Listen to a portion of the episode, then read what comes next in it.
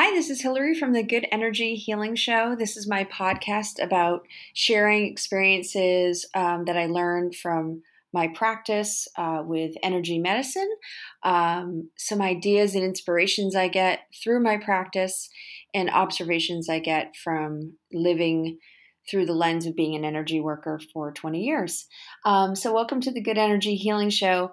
I've decided to take a deeper dive into scarcity because it was just rumbling through my veins since I did the first scarcity podcast. And I had a really funny thing that happened yesterday. So I decided to start with a lot of trepidation. I don't know what you'd call the writer's block version, podcast block. I knew I wanted to do this next podcast, but I was waiting for balance and inspiration, just a little extra blocks to move aside. And then I realized that the idea of scarcity is the block and it lives in me, and I need to do it anyway. So I said, I got to get back in here and do this next piece about scarcity. This needs to be my next podcast. I know we all have that. We talk about an inbox, but we don't always talk about the order of the inbox. And sometimes you got to take care of that piece of paper at the very top of your inbox as much as there's other things underneath there that demand your attention as well. There is sometimes an order to how we unfold. So I started this deeper dive into scarcity twice. And yesterday it was really funny because I was probably 5 minutes into the podcast and I got interrupted by like three urgent phone calls that, I figured I had to take. So I stopped the podcast, which was being recorded, and I went ahead and, went on with my day because people needed me, like they needed me urgently within a couple of minutes. And so friends were arriving earlier than expected, and family members were running later. So I had to, all hands on deck for me. So anyway, hang on, I'm getting my water. If anyone listened to my podcast about drinking water, I'm walking my walk right now. Okay, sip of water. I'm back. So yeah, I started the scarcity podcast and the scarcity deeper dive podcast, this one, and I got interrupted.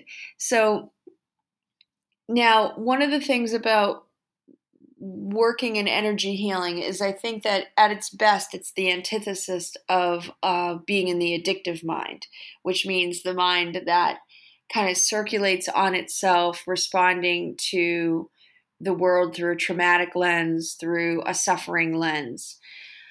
So I woke up this morning with some great insight that it was really, really good that I started the podcast. It was really great that it got about scarcity, a deeper dive, and it was great that I got interrupted because then the events, a couple of events happened that really informed me to do a better job today. So here's what happened. I have in my notes here that I had talked in the last podcast about the idea of wealth, abundance, sustenance being in the shape of a pie and having the value of a pie, which means that it's a solid form. It gets cut into pieces, and eventually that circle, the shape of the pie, becomes depleted, and there are no more pieces of pie left. And I talked about imagining a dinner party, and then imagine at the same dinner party where the pie is gone and somebody doesn't get enough pie or get any pie, but imagine that music is on. And that music is beautiful and fulfilling and fills us. Does anybody not get enough of the music? So I actually was kind of thinking that's a pretty good story, pretty good metaphor for how we want to look through the world. Do we want to see our abundance as a pie on a table, or do we want to see it as the music in the air, in the sound waves that we can all share? And then I thought, yeah, and what about water? I was like, because I live on the coast, and if somebody's in the water, do I really think about that person being in the water, taking the water from me? And I was like, I'm going to try that out. I'm going to try that out for my podcast. I have the notes right here for it. But that phone call that came in that interrupted me meant a family was coming to meet me at a neighborhood pool. And it's in my neighborhood, so I need to be there because I'm hosting. And hot, hot, hot weather here in New England. And it was definitely something not only that I should do, it's something I wanted to do. And so I stopped the podcast, and I knew I would come back to this moment, but I didn't know that I would come back to this moment with so much more for the podcast. So I walk into the neighborhood pool, which usually has an average of like 3 or 4 people in it. And granted, it was hot, so maybe double that, triple that. And you could say, all right, that's a hot day in the summer. I walked into the pool, and there was an adult cocktail. Kind of imagine like a New Year's Eve party in New York City in like a apartment scene. I'm thinking kind of Harry Met Sally moment, you know, where you squeeze through the crowd to get there. Kind of imagine that movie, Harry Met Sally's New Year's Eve scene where you're squeezing through the crowd in an apartment. But imagine that the walls are the edges of the swimming pool, and everybody has a cocktail, and the pool is packed. And people are standing in the water like people would normally stand in a room, and they've taken up all the water. I was like, definitely having some moments of scarcity right there. I was like, where is my water? Where is my space? What is everyone doing here? The swimming pool became my proverbial pie within minutes of me putting down the scarcity podcast. And the only reason I say that is because, first of all, I've got to look at the water metaphor as maybe not the most perfect antithesis of the pie, because water is a resource, and we think about it on a global level that we need to take care of our water, and we can't just all use up our water. And then the beautiful story given to me by the interruption, which turned into a crowded pool scene. And then the third piece is that I had to look at myself right there, right on the cusp of doing another scarcity podcast within minutes. In my neighborhood, I was having all the scarcity effects. I was annoyed. I was wishing everyone would go away. I was maybe not feeling like too much pity, but there was a little bit of pity going on. Like, where's my empty water space? I had to really look at and I didn't get it, just to be fair. I didn't really get it until after I left and I was driving home. I'm like, oh, wow, there's my moment of scarcity. Because what was also going on in the pool was joy, and people were enjoying each other. And there was enough room for me. It just wasn't as much room as I was used to. Poor me. A little bit of pity there. The opposite of that would have been me being grateful and thankful. And ultimately I was, I try to practice gratitude. I was grateful even in the moment, but I noticed that I had the ability to, get really, put my tail between my legs and feel all sad and wounded by something that was nothing but somebody else wanting to share in the joy of the water. A lot more people. In fact, there was a party going on. Okay. It was somebody's birthday party, an adult birthday party in the pool. It worked out. It was funny. And now it's even better because it was the universe kind of giving me a lesson. And I want to talk about that. I've always, as an energy worker, I am kind of like, I work at the, I work in this business. So I hear terms like, oh, the universe told me I'm supposed to call her back, or the universe told me. And I've always sort of, after, the first 5 years, I'm like, oh, did the universe really tell you? I mean, is that really language we want to use? Is that is that really? But I, It's just because I think it can be really cliche to say the universe told me. I'm like, are we skipping over meditation? Are we skipping over prayer? Are we really listening to the universe? Are we making decisions and blaming it on the universe because the universe told you? That's kind of in the new agey language of things.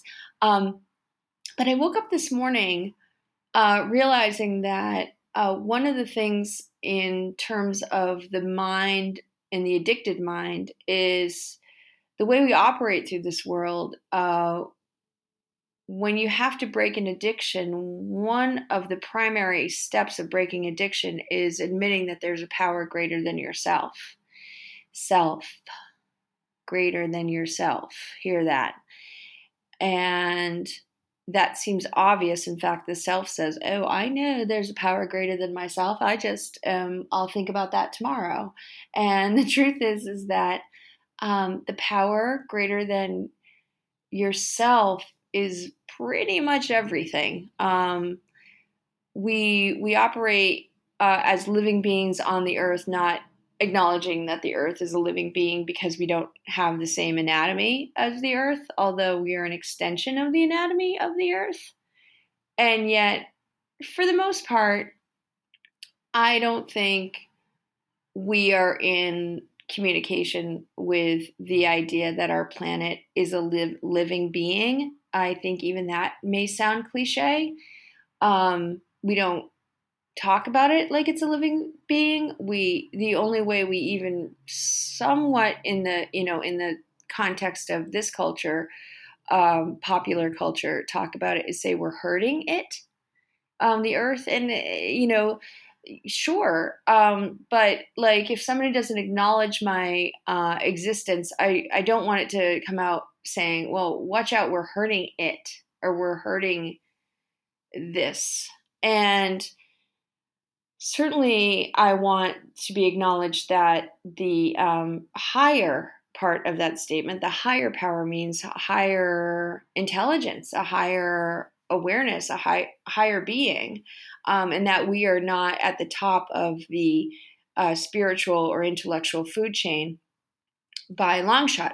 However, I think part of the human condition, I can't speak for any other species, but the human condition is that we tend to default to think that we're at the top of things. Okay, so where am I going with this? We've got, the universe. So the universe. Okay, so that's Earth. Now the universe, I'm thinking, well, boy, if the Earth has an intelligence and a sense of humor and an energy that flows and communicates and supports and heals on all levels, be so much deeper than the subconscious. Well, what do we think the collection of the universe that we also inhabit? Like, this is part of where we live, the universe. And the flow of how our energy is flowing through this universe and how we interconnect, there's an intelligence to that as well. Again, higher power. Okay, so it's a possibility. Because, real intelligence is marked by humor, like a sense of humor. Esther Hicks talks about, through her work with Abraham, talks about coincidences being coinciding incidences. I may have already talked about that before. So the event of me having to turn off the podcast, start over, go into a pool, having the pool bring up all of my scarcity issues, is a little bit funny. I think it was like really funny, and I really appreciated it because it got my attention.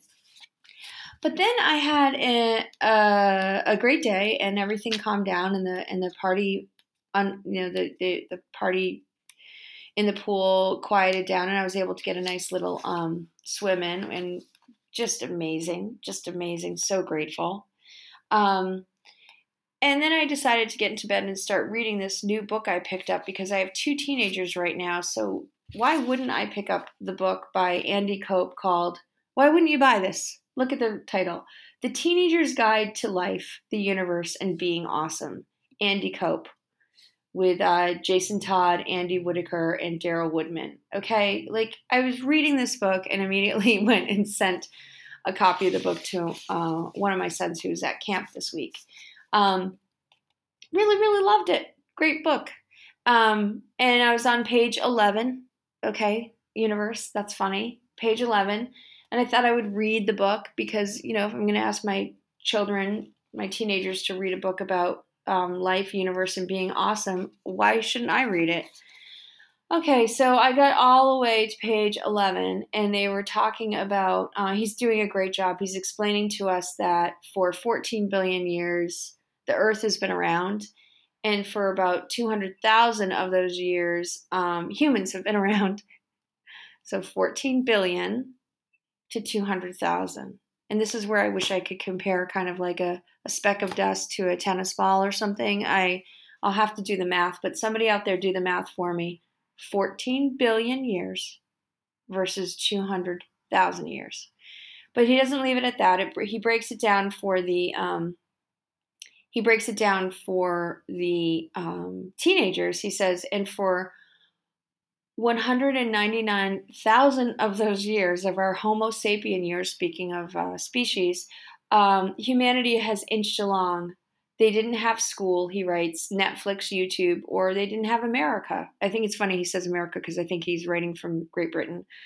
They definitely didn't have Wi-Fi or iPads. Otherwise, they would have been able to Google, quote, is the world actually flat, and chuckle at their foolishness. All right. That's pretty cool, right? I'm thinking about the Earth and some perspective we need on 14 billion years versus 200,000 years versus our moving forward, and he's even giving us 10,000 years of moving a slightly quicker pace. And get ready for the next paragraph. He writes, forever, in parentheses, and ever and ever and ever, humans have died from scarcity. Not enough food, clean water, sanitation, medication, warmth, safety, and then wham, you were born. And it all kicked off. So that's Andy Cope talking to his readers who are teenage readers, letting them know that they're from a generation where the scarcity itself has shaped our brains, our bodies, our biology, our way of thinking. And we have to do it differently. They have to do it differently. And as parents, we have to do it differently because we're just... He goes on in the next page to talk about, okay, let me grab the book to say what he talks about. He goes on, I said it was page 11, so it's page 12. He says, here you are, congratulations, the first generation in human history to be dying from too much, exclamation point. A bizarre twist of evolution, obesity is killing more people than starvation. Okay, so scarcity.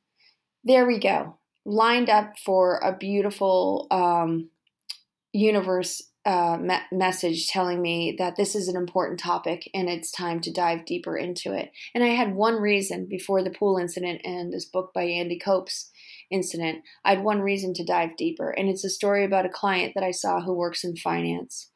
And she is surrounded by thoughts of scarcity, ironically or not, because she works in finance.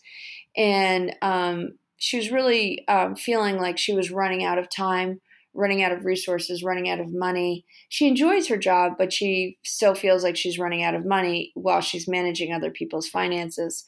Pretty much when we were working together, there was a health issue as well that we were concerned about. And what came up, surprisingly, for me at the time, it was surprising, is that she's working in this model of scarcity, believing that there's not enough. So what that's doing is it's creating sort of a perpetual emergency. Here we are. Of course it is, because for the 200,000 years that we've been here, this is what takes us, is when there's not enough, right? So, but we've got to change the way we think, because the not enough, the scarcity, is the basis of the wars inside of our bodies, inside of our cells, inside of our minds, inside of our friendships, our relationships, our families, our regions, our countries, the idea that there's not enough and we need to take Whatever we think there's not enough, we need to take that from somebody else. Otherwise, we will die. So we had a beautiful session, and I spoke about the empowerment of not being beholden to scarcity, and that it's the first cousin of suffering, and the belief in suffering and a belief in scarcity no longer serves us. And we have to think more about abundance and about sharing and caring for ourselves. But I didn't feel like my client was exactly getting it. I didn't feel, not that she needs to get it from me, but I actually didn't feel like she felt better. I didn't feel like she was shifting. And so I meditated for a moment on it. And this is what I want to share in the podcast. I said, I'm going to say something to you that I think will be enough to change you, because on a moral level, we do have moral compasses. And on a moral level, sometimes it's hard to change for ourselves. We find that too indulgent. We're too delved into suffering. But on a moral level, many, many of us change. Many, many of us become heroes when we think for a moment that if we don't change, we would be hurting other people. If we don't stand up to an injury or a wound that happened to us, even if it's already happened and it's already healed, if we don't stand up for the next person, then that's unacceptable. So that's where we really get our courage. That's where we really get our courage from. So I said, I think this might give you the courage to change. Again, addiction language right there, addiction recovery language. This will give you courage to change. I said, if you walk around this world with this belief in scarcity, belief, like a religious belief, you talk about scarcity, and when you talk about scarcity with certain people, they bristle. They say they give you a frown as if you're talking about something that's not real. They get deeply, deeply skeptical. Understanding the skepticism, I embrace skepticism, but I also see it as an indicator. They say, wait a minute. What is going on here? And hold on. What is going on with my dog? Interrupting me. Everything okay? Come here. Come here. Can you come here? Okay. Little background music from the dog. I hope you appreciate that. It could get worse, because she starts to bark when an animal walks by, and if the animal is walking closer, the noise will get louder, and if the animal is walking away, it will dissipate. Okay, so the universe has a big old sense of humor with me right now. I haven't had a dog interruption since I think my first podcast, and I think this might be my 10th or 11th podcast. Well, that's not true. My first podcast were interviews, but my first solo podcast, she got into a fight with the cat. I don't know if you want to go back and listen to that. It wasn't funny for me, but I hope it was funny for you. All right. So, but what I was talking about was the moral compass, and then the dog started barking. And so, just imagine that, the beasts are arriving, and we're going to hear about this one. This is a big one. So I said to my client, I said, if you do not get to the root of scarcity, then you spread scarcity. And scarcity of thinking, when spread, will give you permission to be a bully. It will give you permission to do harm to others. Scarcity of thinking, if you believe in scarcity, then you have every reason, especially on the 200,000 years of experience that we have on this planet, to take what you need to take from another person, to withhold what you think you're supposed to withhold from another person, because it's a matter of survival. So we're in that deep, deep survival brain, which does very little negotiating, which does very little analyzing, and sometimes does very little loving. So that's not where she is. She doesn't need to believe in scarcity in order to survive. And I think this is where many of us need to take a moment and take an inventory and know that I'm not just talking about a client. I'm even talking about myself right now. Ooh, all of a sudden, we get this idea that there's not enough to go around. Well, then I can't pay you that much. I can't give you that much. I can't share this with you. I don't have enough time. I don't have enough money. I don't have enough resources. I can't do that. And in fact, I have a whole entire system and institution behind me, whether it's my government or my boss, the business I work for, the taxes I pay. I have all sorts of institutions around me rewarding me for following the rules of scarcity. But that's not what this podcast is about. I just had to fill out a survey, and I explained that, it said, what is your podcast about? And I said, energy healing and energy lifestyle, or lifestyle, just positive lifestyle. That's the takeaway from my podcast, is that every single person I work on with the energy, they always have a message from their body that is uplifting. It's gentler than I could imagine. It's clearer and cleaner than the muckety muck of what goes on in my own mind. And that's why every time I go to work, I just clean the slate and allow the intelligent piece of our body communicate. And I think we all have that. I know we all have that. I've never met somebody who didn't have like a pure, beautiful, clear place where communication flows. Sometimes it gets interrupted if I work with somebody who is on heavy drugs. But sometimes those heavy drugs are anesthesia, it's because I'm helping somebody prepare for surgery. And then, I kind of correcting that. It actually does work out nicely because we just have to go a little deeper down. So here we have the story, and the client responded, and her eyes kind of opened up a little bit more. And I said, you will find yourself, if you believe in scarcity, making decisions that are not morally attuned. And then that's going to have a slippery slope for you, because then you're going to be less satisfied with yourself. You're going to feel less fulfilled at the end of your day. You're going to feel more isolated, edging out happiness, wholeheartedness. Yes.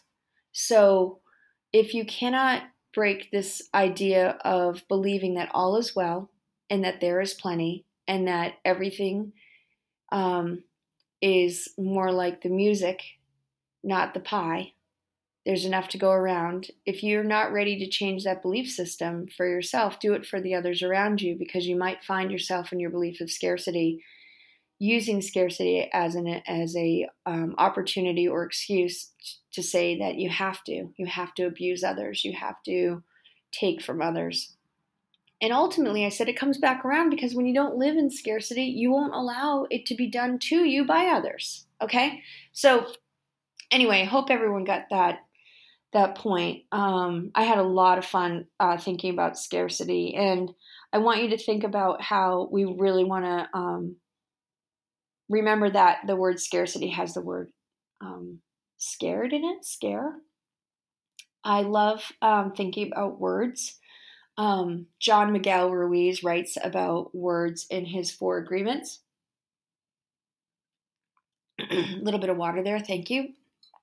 And he said, be impeccable with your words. And that is one agreement that first of all, the word impeccable is a tricky word. And yet he put that into his English translation, be impeccable with your words. And as the years go on, I was introduced to this Four Agreements, I don't know, 15 years ago, at least. I don't have the book in front of me, but recently, and I talk about this a lot, words have become so interesting to me. How a language, how a culture chooses its words, and how we use the words, and how we misuse the words, and how the idea of scarcity is embedded in our language. So I was with another client the other day, and minding my own business, doing the energy work. I was over her heart area, and her body basically talked to me in the same way my dog and I are talking to each other right now, without any communication verbally or whatsoever. But we're aware of each other in the room, very much so. And that's how our energy bodies talk. That's why if anyone's ever had a pet and they've lost a pet, the depth of loss is so profound because you don't realize that on an energy level, we've been communicating love and humor and support for each other without any language. I could say that also for humans that we work with and who, for one reason or another, cannot verbally communicate. And that bond, I'd say, arguably is stronger for that. Because we communicate on a different level.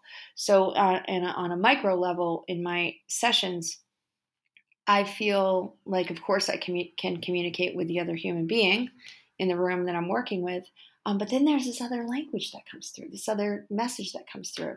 And I've been doing it for a long time. So I'm pretty fluent. I'm a pretty fluent translator at this point. And so the message came through and said, you need to stop using the word deadline. It was very specific. And she said, I use deadline in almost every single thing I do because she has a job that's very deadline oriented and she's a manager of people and she uses the word deadline. Perfectly good word in the business world. We all know what it means. It means a date that something is due. But the word deadline resonated through her body in a way that wasn't helpful. So I went to my handy-dandy etymology dictionary, and I stopped the session for about a minute, and I looked up deadline, and I looked up the etymology of it. And boy, oh boy, wow. So deadline was created by a general in the Civil War, and this general would take the enemy soldiers captive and put them in a prison. And during the day, make them stand out in the prison yard. And he coined the term deadline because he'd make them stand in a group in a circle as prisoners. And he would tell his soldiers that if one of the prisoners stepped over the deadline, to shoot immediately. The deadline is the cue to shoot. If you step over the deadline, out of the group, shoot. Kill. In the dictionary, the etymology dictionary, the dictionary of the root of words. Civil War, United States of America, 1800s. Wow. Okay, it gets worse. Same general thought it would be fun, so we're dealing with a deeply psychotic person. Who would tell his soldiers, so we're dealing deep into cult thinking because the soldiers would do this upon order, to not put the line there. Now it's an invisible line. Now the deadline is an invisible line, not drawn on the ground anymore. And the only way you know you've crossed the deadline is because a bullet is in you because you got shot. So everybody had to guess where the deadline was. What a panic. What a frenzy. Soldiers who've been taken off out of the war into a prison, and now they are just targets for killing. All because of a word deadline. How on earth did that become a word in our business institutions? An English word. How was that just not associated with the obvious language in it, which is dead, with violence? And so here we have this not so subtle violence built into our language when notice every time you say the word deadline. And I say that because that is the ultimate example of scarcity, that you just have to hold on for dear life or else you'll be shot, you'll be killed. But that's not why I mentioned the etymology today and being impeccable with your words. I mentioned it because I have another word that I looked up because I thought about if you live with scarcity, you live in a state of misery. I've seen and I know people close to me who aren't able to feel joy because they calculate everything. Mick Jagger from the Rolling Stones is actually known to be a great perpetrator of what's called financial abuse. And I'm sure behind financial abuse, there's some kind of a psychological state, probably a traumatized state. But everything is about withholding money. It's about calculating if you're going to run out of money. And it's a deep belief in scarcity. And it often looks like a real reverence for money. See that? I bet you can think of people who are like that. I bet you can think about aspects of yourself, like I can, that have a reverence for making sure that we don't run out, that we have enough, that we have enough, that we have enough, more than enough. Hold on to all of it. Don't share. Okay, scarcity. So I was speaking about that, and I realized that people who are like that, I don't really, love spending time with them because they're kind of miserable. You say you want to do something and they calculate, well, what are the limitations and how can we not afford that? Or, it's not a lot of creativity around scarcity thinking. And so I thought miserable. Yeah, miserable. So I was like, what? I like the word. That's an interesting word, miserable. I want to look that word up. So I looked up the word miserable, and not at the moment, but I think you've already guessed that the base of the word miserable is miser. And we all know what a miser is. A miser is the character from A Christmas Carol, if you're familiar with that story. It's a Wonderful Life, George Bailey. So miser is Scrooge and George Bailey wanting to jump off because just thinking that there's limitations. Things aren't working out my way. Scrooge is like, things are working out my way as long as I get my way and I don't share in any joy. So even though he's a miser with money, more importantly, he's a miser with joy. And he's therefore the embodiment, the archetype of miserable.